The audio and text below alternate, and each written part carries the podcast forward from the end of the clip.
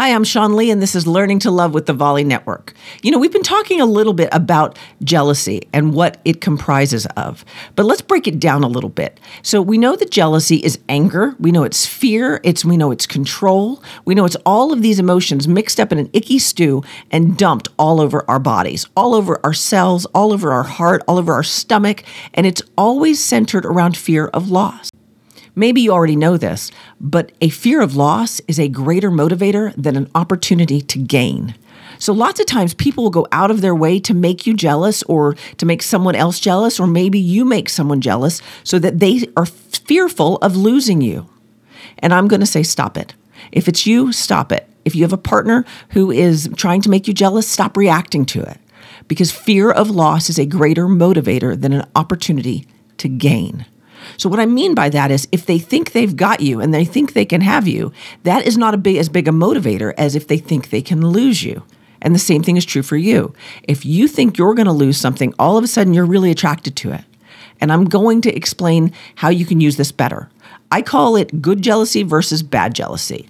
Bad jealousy makes you feel like you are crazy, you are out of control, you might do something really, really stupid. And they call those acts of passion when you go to jail for them. But good jealousy, good jealousy serves you. Good jealousy reminds you how amazing you are or how amazing your partner is. Good jealousy is when you see them across the room and you're like, yeah, he's going home with me, or yeah, that's my girl.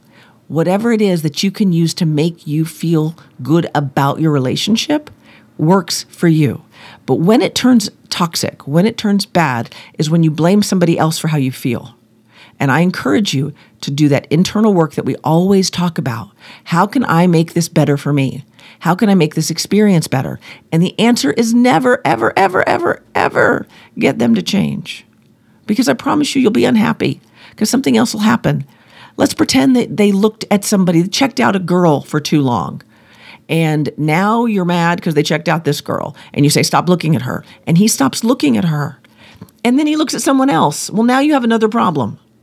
And the problem isn't him. People are going to look at people. The problem is you and how you feel about him looking at people.